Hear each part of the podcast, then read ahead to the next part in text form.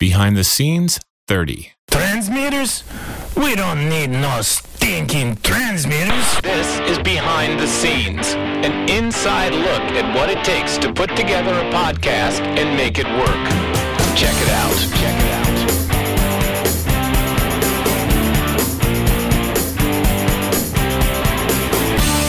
Hi, this is Craig Patchett, and this is Behind the Scenes number 30, the post expo show, or the first of a few post expo shows. And uh, tonight I'm going to talk about a few products from the expo that caught my attention and also discuss a sort of a change in direction for behind the scenes. So let's jump right into the expo. Now, I'm not going to talk about the expo itself because I figure at this point you either were at the expo and already know what happened, or you weren't at the expo and have already heard what happened from other podcasts or forums, or you weren't at the expo and you just don't care what happened. So, either way, I'm going to focus on the exhibition floor, which is where I spent uh, almost all of my time and a few products that caught my eye and which I think are worth mentioning and sharing with you. Now, the first of these is one that I was already aware of that uh, when I went to the expo and was really looking forward to seeing and was not disappointed at all. And that is the Zoom H4 field recorder. Now, you may have heard of this already. You may have heard of it by the name Samson H4. Samson is actually the US distributor for Zoom, which is a Japanese company. But the Zoom H4 is, I think, the certainly if it if it tests the way it sounds, and, and I'm waiting for a review unit to uh, to evaluate. But if it tests out the way that it sounds, uh, then I think it's going to be the recorder for podcasters who are looking for something that's a step up from the iRiver or other inexpensive recorders, uh, but not you know out of uh, realistic price range for podcasting. So if you're looking for something in the $250, 300 dollar range, I think this is going to be what you're looking for. Uh, but I'll hold off on on the final assessment until I have a chance to test one hands on.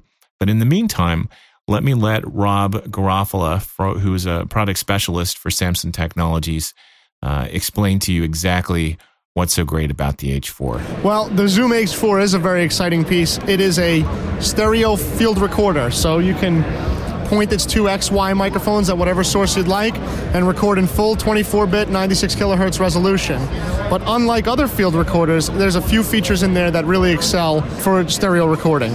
One of them is the XLR combo jacks that we put on the bottom. So you can plug any two microphones or any two sources that you'd like to right into our, our recorder and record with full phantom power at full 24 bit 96 kilohertz resolution. One of the other cool things about the H4 is that it has a four track recording mode, meaning you can lay down a demo, you can lay down a music demo, plug in some guitars, plug in some mics, and now you've got a four track recording going before you even knew it. One of the very unique things about the H4, though, it is, is one of the only field recorders on the market that you can take out, record all day long with portable, and then come home, plug it into your computer, and use it as a USB audio interface. So you don't need to buy separate boxes. You buy one recorder that can do it all for you. Now, there's a few more features as well that you didn't mention. There's uh, some built in effects. Is that correct? Absolutely. Zoom is known for their effects. And what they did was they put their brand new effects processor, which is called the ZFX3, inside the H4. So you have effects like mic modeling. You can model some famous microphones from Shure SM57s all the way up to Neumann U87s. There's also built in compression and built in limiting. So you can control the dynamics of the recording as you do it. When you switch over to four track mode, you get different, more interesting effects that are musical oriented.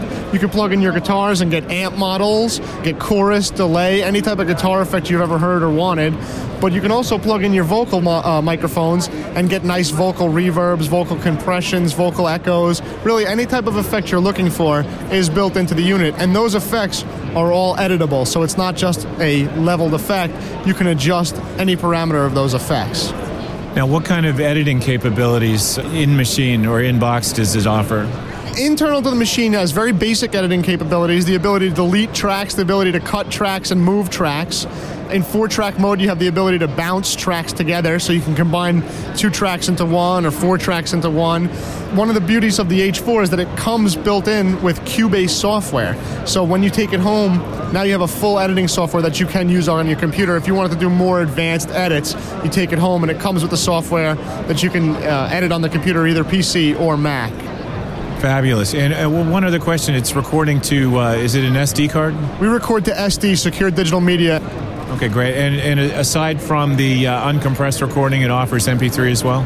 It offers MP3 at variable bit rate, so you can go all the way up to 320 kilobytes a second or all the way down to 48, depending on what your application is and what type of quality you're looking for.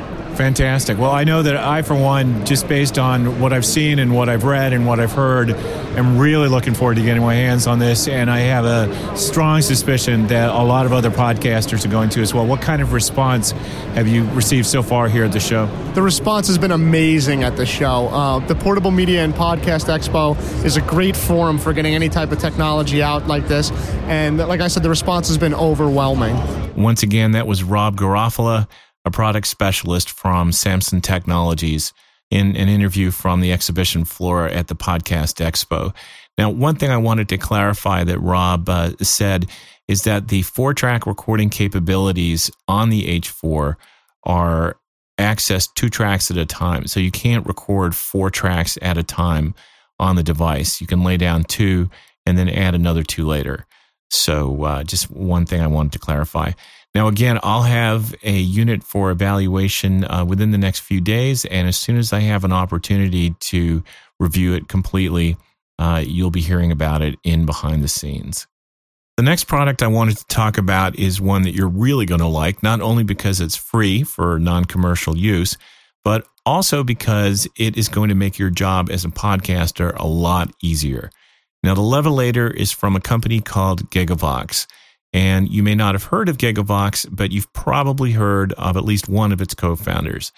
Doug Kaye from IT Conversations and Michael Geoghegan from Real Reviews Radio and the Disneyland Resort podcast are co founders of the company. And you can find more about Gigavox at gigavox.com. Now, at gigavox.com, you'll also find a free download of the first beta and possibly second by the time you hear this of the Levelator. And what the Levelator is, is a standalone application for Windows or Mac that essentially levels out your audio file so that if you have a conversation, for example, with two people or a phone interview or just an audio file where the levels are up and down throughout the course of the file, the levelator will take care of that for you and even everything out, bring the volume levels into balance between different speakers, and just really get your file sounding good uh, for whatever production step you decide to apply to it next. Uh, it kind of acts as a compressor, limiter, normalizer, all combined into one thing, but it's a little bit more than that.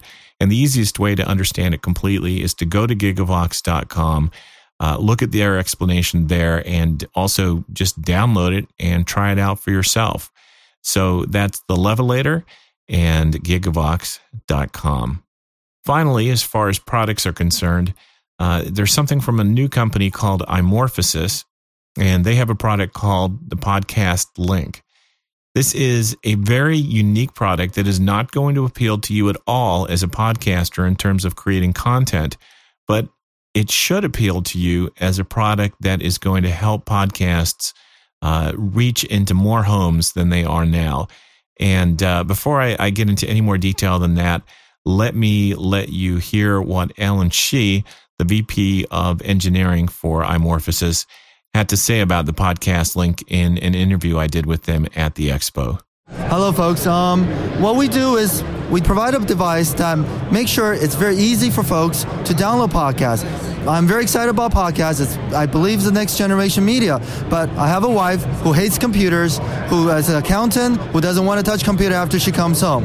So we developed this little device. All it does is it has a little light on it, uh, light up when you have new content. She comes home, she slides the iPod into it, you'll download all the content for her. you'll manage what's inside. If she listens to things, she'll refresh the content to new information into it.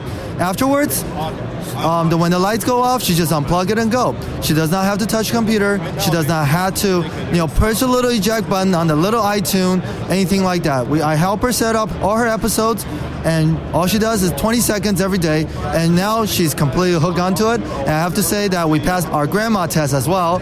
My mom actually is completely hooked onto it, and we're definitely looking for more people to help us out to make the product better.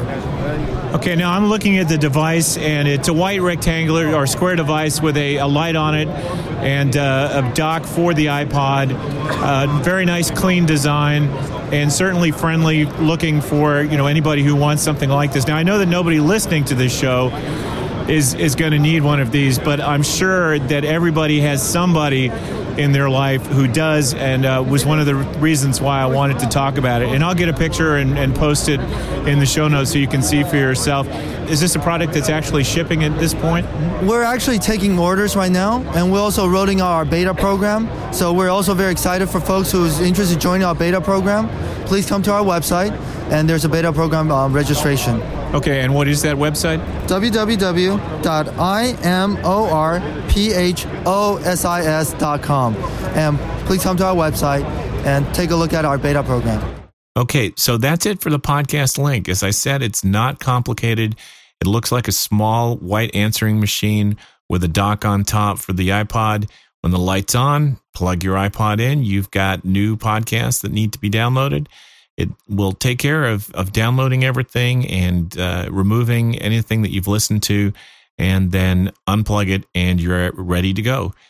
Now, the reason that this appeals to me, and the reason that I'm mentioning it on the show, is that it brings podcasting one step closer to being as easy as radio or being as easy as television. This is the podcast appliance. And when uh, you reach appliance level, it becomes much more accessible to the general public. And uh, that's what we need to do right now in order to get podcasting to grow is to make it more accessible to the general public. All right. Well, that wraps up my initial expo review. I did do some interviews with various podcasters on the exhibition floor that I'll be featuring in a future edition of Behind the Scenes. And that will include conversations with Joanne Colan from Rocket Boom, Father Roderick from Catholic Insider, Brian Ibbott from Coverville, and several other surprise guests. So keep an ear out for that as soon as I can edit those and get it out.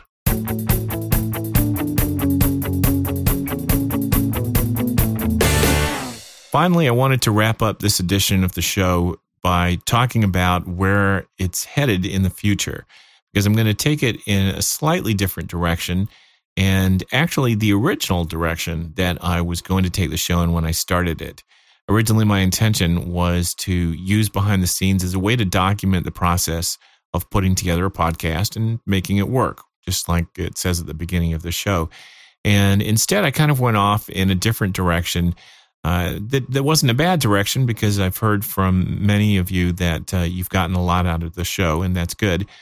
But I still want to go back and go from scratch from you know the initial. Hmm, I wonder if I should do a show about to the point where that show is successful and and doing well. And uh, I'm actually in the process of launching a new show called What's On and actually, the uh, first edition was um, released right before the Podcast Expo. And you can find it at whatsonpodcast.com. And so I thought, well, I'm, why not go ahead and, and do what I had originally intended? And as I put the show together and um, get it promoted and build up the audience and and so forth, why not go ahead and document that process and do a number of editions of behind the scenes uh, along the way. So this is this is kind of going to be an audio book of sorts that uh, dumps out everything I know and have learned about podcasting over the last two years. And uh, you know, hopefully, there's some new information in there and some information that will help you uh, in in your own uh, podcasting. So that's what's going to happen with behind the scenes. I don't know if every show uh, over the next few months is going to be in that format, or whether you know some of them will. And when I have other information I want to share, I'll I'll do that in a different show. But uh, look for that, and uh, go ahead and uh, check out what's on podcast.com to uh, see what's going on over there, so you can kind of sync the two shows together and, and understand uh, you know what I'm talking about when I'm referencing the show. The show is uh, a variety type show that highlights segments from podcasts that are featured on the Tripod Network, which is a relatively new network uh, started up by Charlie Wardy from Israelisms and Len Peralta from Jawbone Radio. So you can check the network out at tripodnetwork.com and uh, hopefully this process of of following the evolution of the show and the development of the show is going to be something like i said that will prove useful.